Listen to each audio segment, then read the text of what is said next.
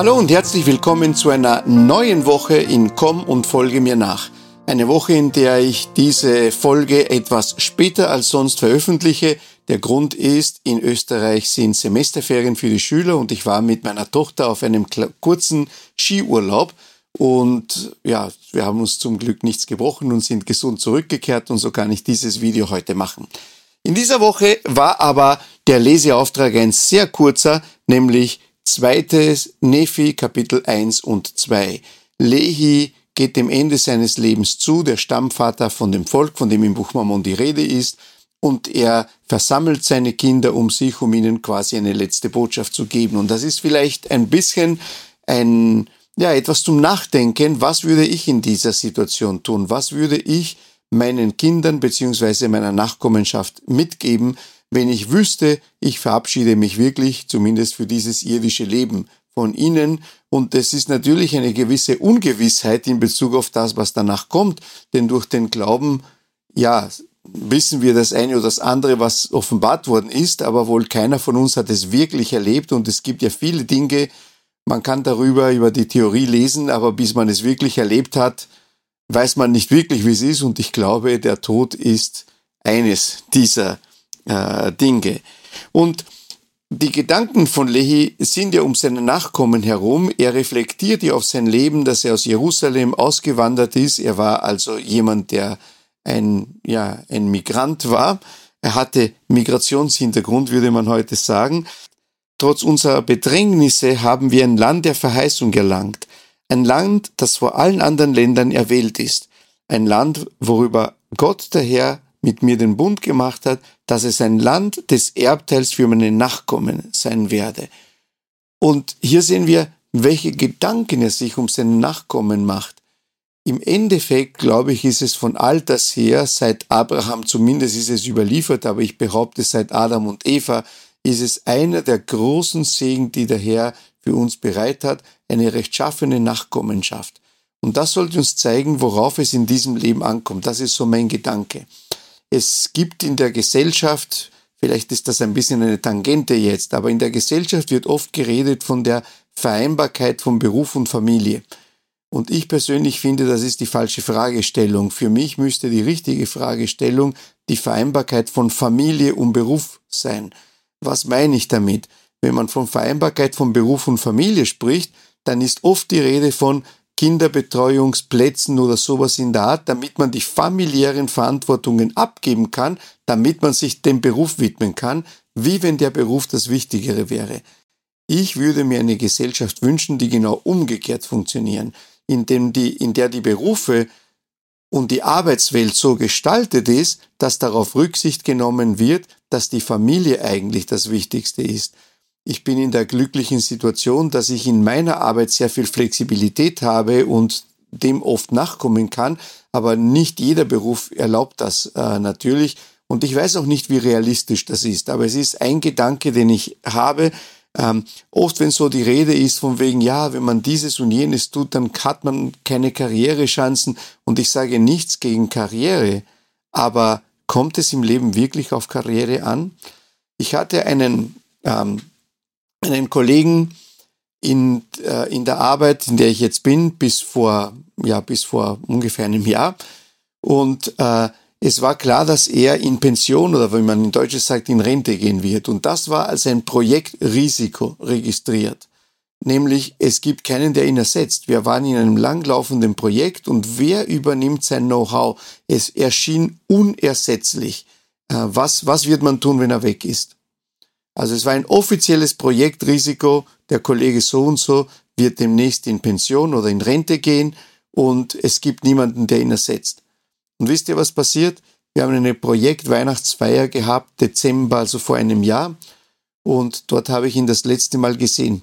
Den am nächsten Tag hat er einen Schlaganfall bekommen, er ist ins Koma gefallen und ungefähr eine Woche danach verstorben.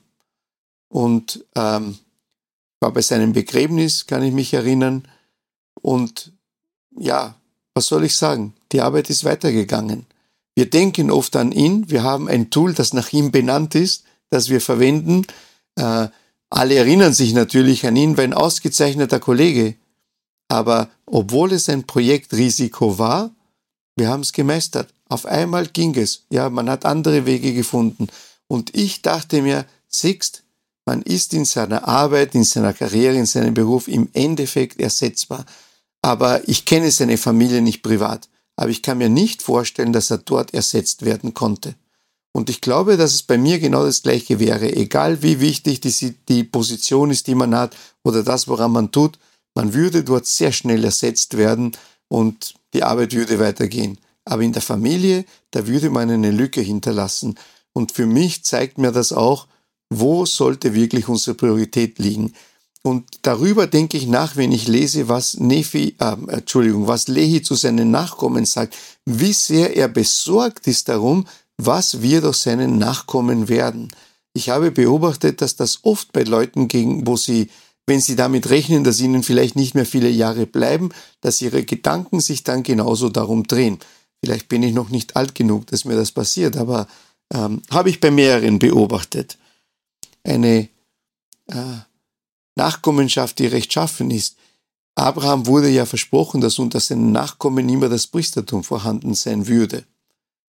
Mehr will ich nicht sagen. Wer die Andeutung verstanden hat, hat die Andeutung verstanden.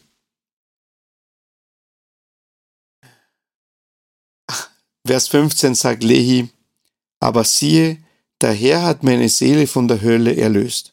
Ich habe seine Herrlichkeit geschaut und ich bin auf ewig ringsum umschlossen von den Armen seiner Liebe. Wie wunderbar es doch sein muss, wenn man gegen Ende seines Lebens kommt und dieses Gefühl hat, der Herr hat meine Seele erlöst. Ich erinnere mich, ein äh, Bruder von der Kirche, der jetzt nicht mehr in unserer Gemeinde ist, er ist weggezogen, aber vor einigen Jahren, äh, sein Vater ist gestorben, er hatte Krebs und es war, es ging dem Ende zu und man wusste, dass er nicht mehr lange lebt und er erzählte mir, dass er kurz bevor sein Vater gestorben ist, er ihm gesagt hat, du, ich freue mich auf das Abenteuer Tod. Ehrlich gesagt ist das für mich ein fast unvorstellbarer Gedanke. Aber ich glaube, das macht der Glaube mit einem aus, dass äh, einem die Angst genommen wird und vielleicht ist es, wenn es soweit ist, so, dass der Heilige Geist einem das sagt. Ich weiß das noch nicht, aber ähm, der Herr hat meine Seele von der Höhle erlöst. Auf das natürlich äh, hoffe ich auch und wir werden im nächsten Kapitel noch mehr äh, dazu sehen oder ich will mehr dazu sagen. Ja, vielleicht gehe ich auch gleich zum nächsten Kapitel, zum Kapitel 2, denn da spricht Lehi dann zu Jakob. Äh, wer das Buch Mammon bereits kennt, weiß, dass Jakob dann eine wichtige Person ist in, in der weiteren Handlung. Im Vers 3 sagt Lehi zu Jakob, Deine Seele wird gesegnet sein und du wirst bei deinem Bruder Nephi, der ja wesentlich älter war, offensichtlich, also ich schätze, Nephi muss mindestens 15 Jahre älter gewesen sein als Jakob, wahrscheinlich 20, ähm, denn Jakob war ein Nachzüglerkind. Ja, also jedenfalls, er wird bei deinem Bruder Nephi wohnen. Äh, und er sagt, darum weiß ich, dass du durch die Rechtschaffenheit deines Erlösers erlöst bist. Denn du hast geschaut, dass er, wenn die Zeit erfüllt ist, kommt, um den Menschen die Rettung zu bringen. Und was mir ins Auge gesprungen ist, ist dieser Satz, dass du durch die Rechtschaffenheit deines Erlösers erlöst bist.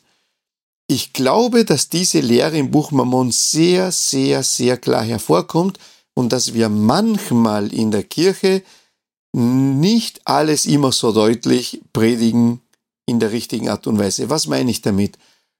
Ich glaube, dass wir zu oft dem Irrglauben verfallen, wir müssen durch unsere eigene Rechtschaffenheit erlöst werden.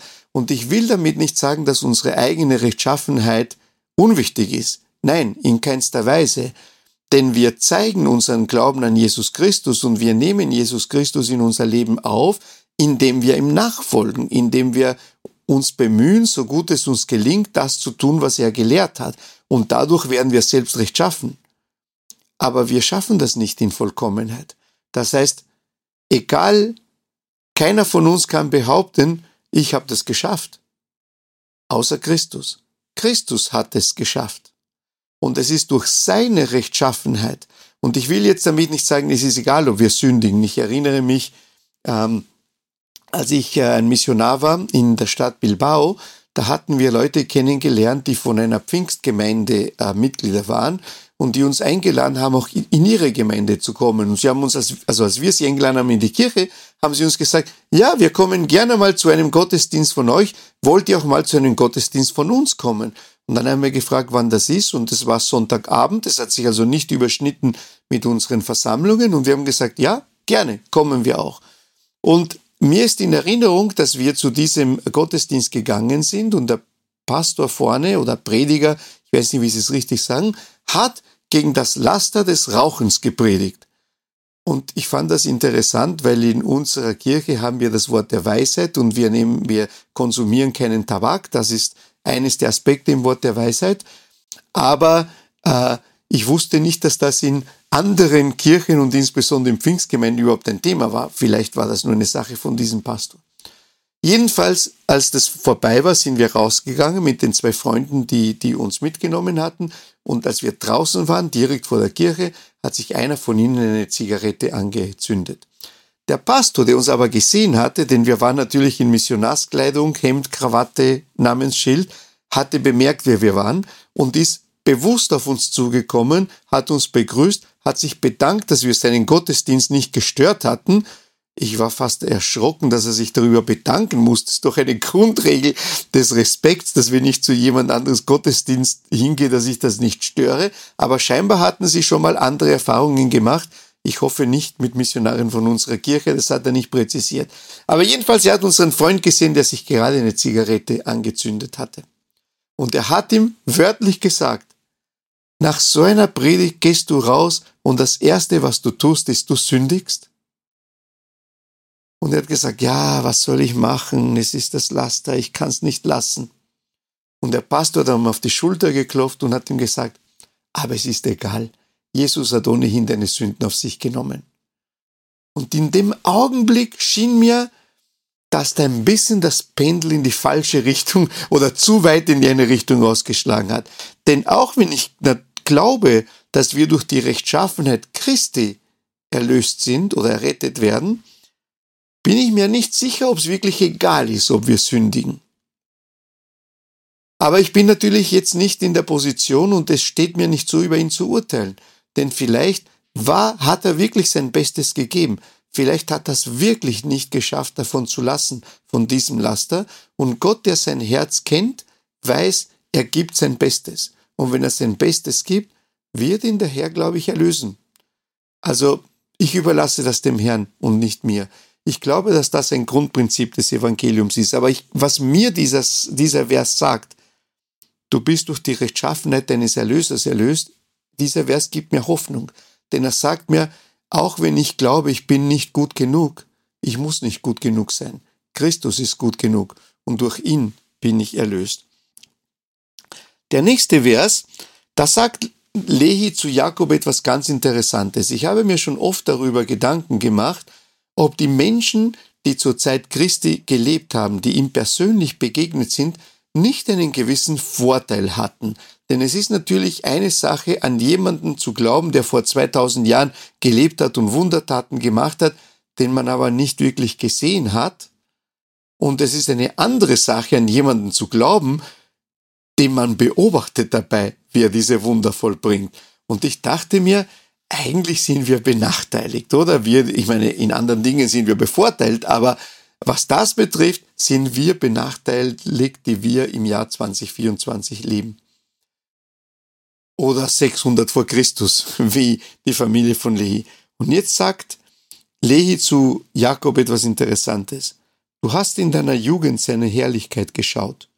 Darum bist du gesegnet, selbst so wie diejenigen, denen er im Fleisch dienen wird, denn der Geist ist derselbe heute und immer da. Und der Weg ist seit dem Fall des Menschen bereitet und die Errettung ist eine freie Gabe. Du bist gesegnet, so wie diejenigen, denen er im Fleische dienen wird. Also nicht fast wie diejenigen, denen er im Fleische dienen wird, auch nicht mehr als diejenigen. Du bist gesegnet, so wie diejenigen, und das hat mir eine gewisse Antwort auf meine Frage gegeben, sind wir nicht benachteiligt, weil wir Christus nicht persönlich begegnen. Denn ich habe dann darüber nachgedacht, und wie viele sind ihm persönlich begegnet und haben doch nicht an ihn geglaubt? Und diejenigen, die zu Glauben an ihn gekommen sind, wodurch sind sie zu diesem Glauben gekommen? Sie sind zu dem Glauben gekommen, weil der Geist ihre Herzen berührt hat. Als Petrus zu Jesus sagt, du bist der Messias, der Sohn des lebendigen Gottes, und Jesus zu ihm sagt, gesegnet bist du, Simon, denn nicht Fleisch und Blut haben dir das offenbart. Er wusste es durch persönliche Offenbarung durch den Heiligen Geist. Und auf genau dieselbe Art und Weise kommen wir heute zum Glauben. Und deshalb hat mir dieser Vers die Antwort gegeben, wir sind nicht benachteiligt. Für uns gelten genau dieselben Regeln. Ja, wir mögen Christus nicht sehen, aber Christus zu sehen hat nicht bedeutet, dass man an ihn glaubt. Und das ist bewiesen durch ganz viele, die eben nicht an ihn geglaubt haben. Der Geist ist derselbe gestern, heute und immer da. Und ich habe mich angesprochen gefühlt, weil ich das große Glück gehabt habe, dass ähm, ich auch in meiner Jugend seine Herrlichkeit geschaut habe, durch entsprechende geistige Erlebnisse, durch die mir ein Zeugnis von Jesus Christus zuteil wurde und weil ich natürlich von meinen Eltern darüber belehrt wurde und von anderen Lehrern und Lehrerinnen, die ich in der Kirche gehabt habe, die mich äh, gelehrt haben, an Christus zu glauben, wofür ich sehr, sehr dankbar bin, dass das in meinen jungen Jahren geschehen ist. Und deshalb sage ich mit Lehi, wie wichtig ist es daher, dass dies den Bewohnern der Erde verkündet wird. Und ich hoffe, dass jeder von uns jede Gelegenheit nutzt, Zeugnis zu geben und mit anderen zu teilen. Und damit meine ich nicht auf sektiererische Art und Weise, sondern dort, wo es passend ist. Denn nur dort, wo es passend ist, wird es ja auch empfangen werden. Aber ich freue mich, dass ich relativ regelmäßig solche Gelegenheiten habe, über meinen Glauben zu sprechen. Ich freue mich, dass ich eine Vollzeitmission dienen konnte, dass meine drei Söhne eine Vollzeitmission dienen konnten und dass meine Tochter plant, wenn sie alt genug ist, auch eine Vollzeitmission zu dienen. Wenn wir zurückkehren zu dem Thema, wir sind errettet durch die ähm, Rechtschaffenheit deines Erlösers. Erklärt Lehi, wie das funktioniert. Er ist die Erstlingsgabe für Gott, so dass er für alle Menschenkinder Fürsprache einlegen wird. Ich glaube, dass das ein bisschen später im Buch Mormon noch deutlicher herauskommt, deswegen will ich mich da nicht mehr als das vertiefen. Aber es heißt ja, Christus ist unser Fürsprecher beim Vater. Und mein Verständnis davon ist, das bedeutet, dass Christus dem Vater sagt, diese meine Brüder und Schwestern, die mir nachfolgen, will ich mit mir mitnehmen ins Himmelreich. Und weil Christus in allem Gehorsam war und vollkommene Rechtschaffenheit an den Tag gelegt hat, ist es nur rechtens, dass der Vater im Himmel ihm alles gewährt, worum er bittet. Und worum bittet er? Er bittet, uns mitnehmen zu können, dorthin, wo er ist. Insofern oder so verstehe ich, dass er unser Fürsprecher beim Vater. Und deshalb werden wir errettet nicht durch unsere eigene Rechtschaffenheit. Durch unsere Rechtschaffenheit, die wir uns bemühen, an den Tag zu legen, zeigen wir, dass wir zu Christus gehören wollen. Und wenn wir das tun, dann ist es seine Rechtschaffenheit, die es uns erlaubt, mitzukommen, weil ihm alles gewährt wird, worum er bittet, und er bittet darum, dass wir bei ihm sein können. Insofern halte ich ehrlich gesagt die Vorstellung äh, davon, dass Christus für unsere Sünden gestorben ist, weil die Sünden ist sowas wie eine Art Verkehrsstrafe und irgendwer muss das zahlen. Ehrlich gesagt, ich halte das für ein Erklärungsmodell, aber ich halte es für ein kindliches, naives Erklärungsmodell, das nicht dem gerecht wird, was das Sühnopfer ist, meiner Meinung nach. Ähm, ja, das ist meine Meinung und dazu äh, stehe ich. Dann gibt es im Vers 11 den ganz berühmten Vers, es muss notwendigerweise in allem einen Gegensatz geben. Wäre es nicht so, könnte Rechtschaffenheit nicht zustande gebracht werden. Und er redet davon, dass wir ja Dinge nur deshalb erkennen, weil es einen Gegensatz gibt. Wenn wir nicht angezogen werden, entweder vom Guten und vom Bösen, dann sind wir ja nicht gut, wenn es kein Böse gibt. Dann sind wir so, wie es ist. Das ist ein bisschen so wie, wenn es kein Licht gibt, gibt es auch keinen Schatten.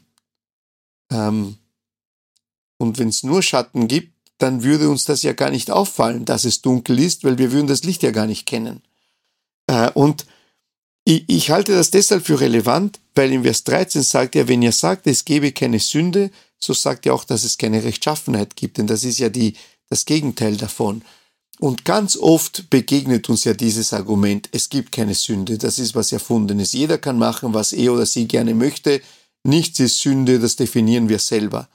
Aber wenn wir sagen, es gibt keine Sünde, dann sagen wir, es gibt keine Rechtschaffenheit. Oder mit anderen Worten, wenn es das Schlechte nicht gibt, dann gibt es ja auch das Gute nicht.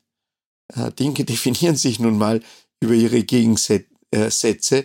Und ich glaube, dass das eine kleine Falle des Teufels ist, wenn wir in die Richtung gebracht werden, so zu denken. Adam fiel, damit Menschen sein können und Menschen sind, damit sie Freude haben können. Das ist eine, glaube ich, sehr eigenartige Lehre, die Teil der Wiederherstellung ist, die durch das Buch Mammon wiederhergestellt worden ist, denn ja in allen anderen christlichen Religionen, gut, ich weiß nicht, ob alle, aber alle, von denen ich weiß, wird ja der Fall Adams ähm, egal ob man das Wort wörtlich oder sinnbildlich versteht, aber es wird immer als etwas Negatives verstanden. Wäre es nicht um Adam, wären wir nicht im Paradies. Unser Verständnis ist, im Paradies hätten wir gar nicht bleiben können.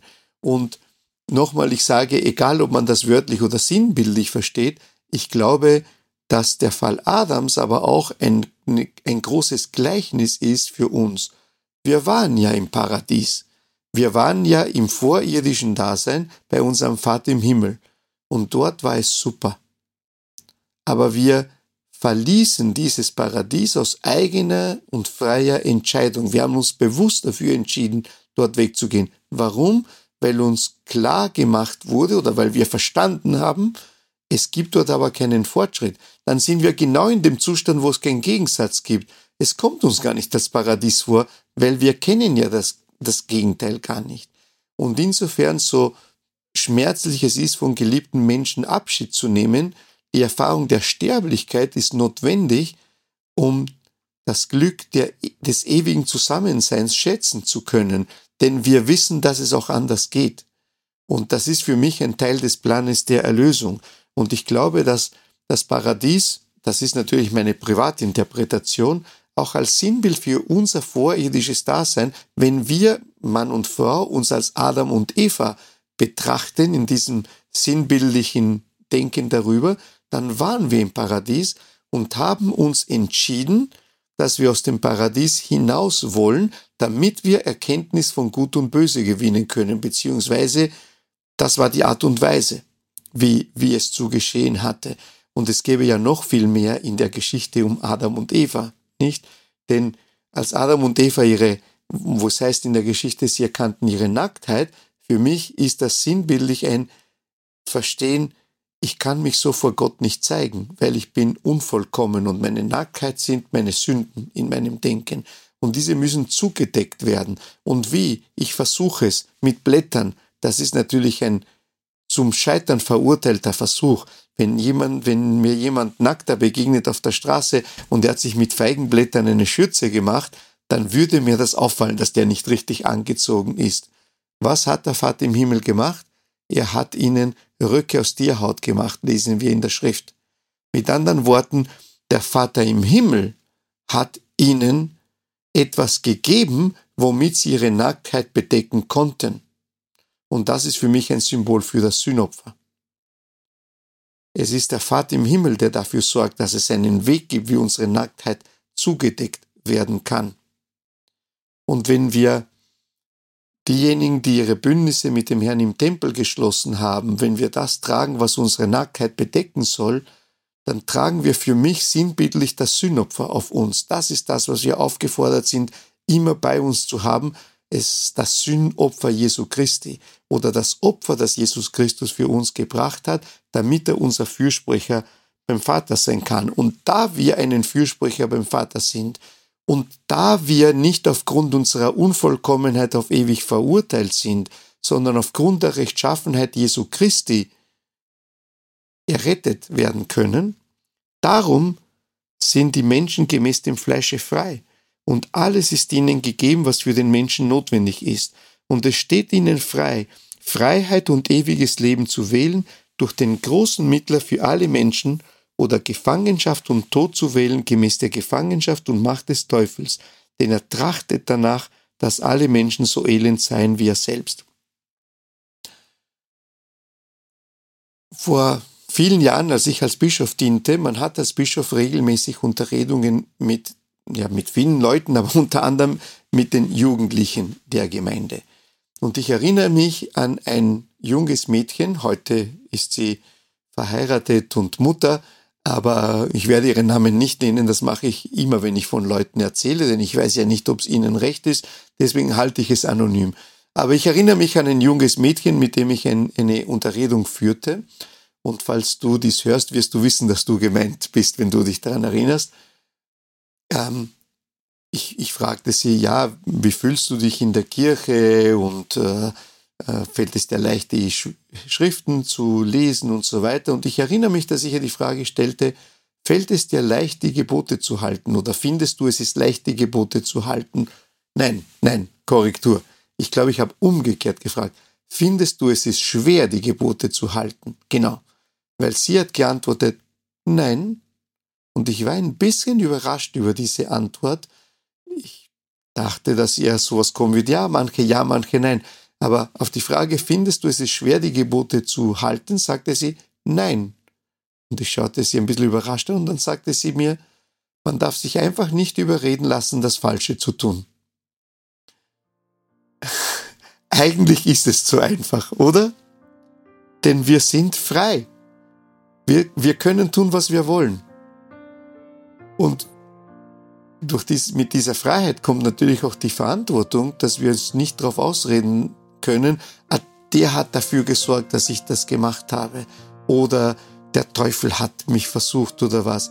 Ja, Dinge wirken auf uns ein und verleiten uns vielleicht oder machen uns das eine oder andere schmackhaft, aber im Endeffekt sind es wir, die wir die Entscheidung treffen, was wir tun und was wir nicht tun. Wir sind frei. Und diese Erkenntnis ist für mich auch ein Teil der Umkehr, nicht? Denn wir übernehmen Verantwortung für unser Handeln und wir übernehmen auch Verantwortung für unsere Fehler oder für das Handeln, was falsch war und suchen nach Vergebung und Wiedergutmachung und diese Vergebung wird uns zuteil durch unseren Erlöser Jesus Christus. Ich persönlich habe den Wunsch, mir Freiheit und ewiges Leben zu wählen durch unseren großen Mittler. Ich hoffe, dass du auch diesen Wunsch hast. Das waren die Gedanken, zu denen mich diese zwei Kapitel veranlasst haben. Ich hoffe, das eine oder andere, was du heute gehört hast, war für dich inspirierend. Es würde mich freuen, davon zu hören, wenn du das in den Kommentaren schreibst. Ich wünsche dir eine gesegnete Woche. Bis nächste Woche, wenn wir weiterlesen im Buch Mammon.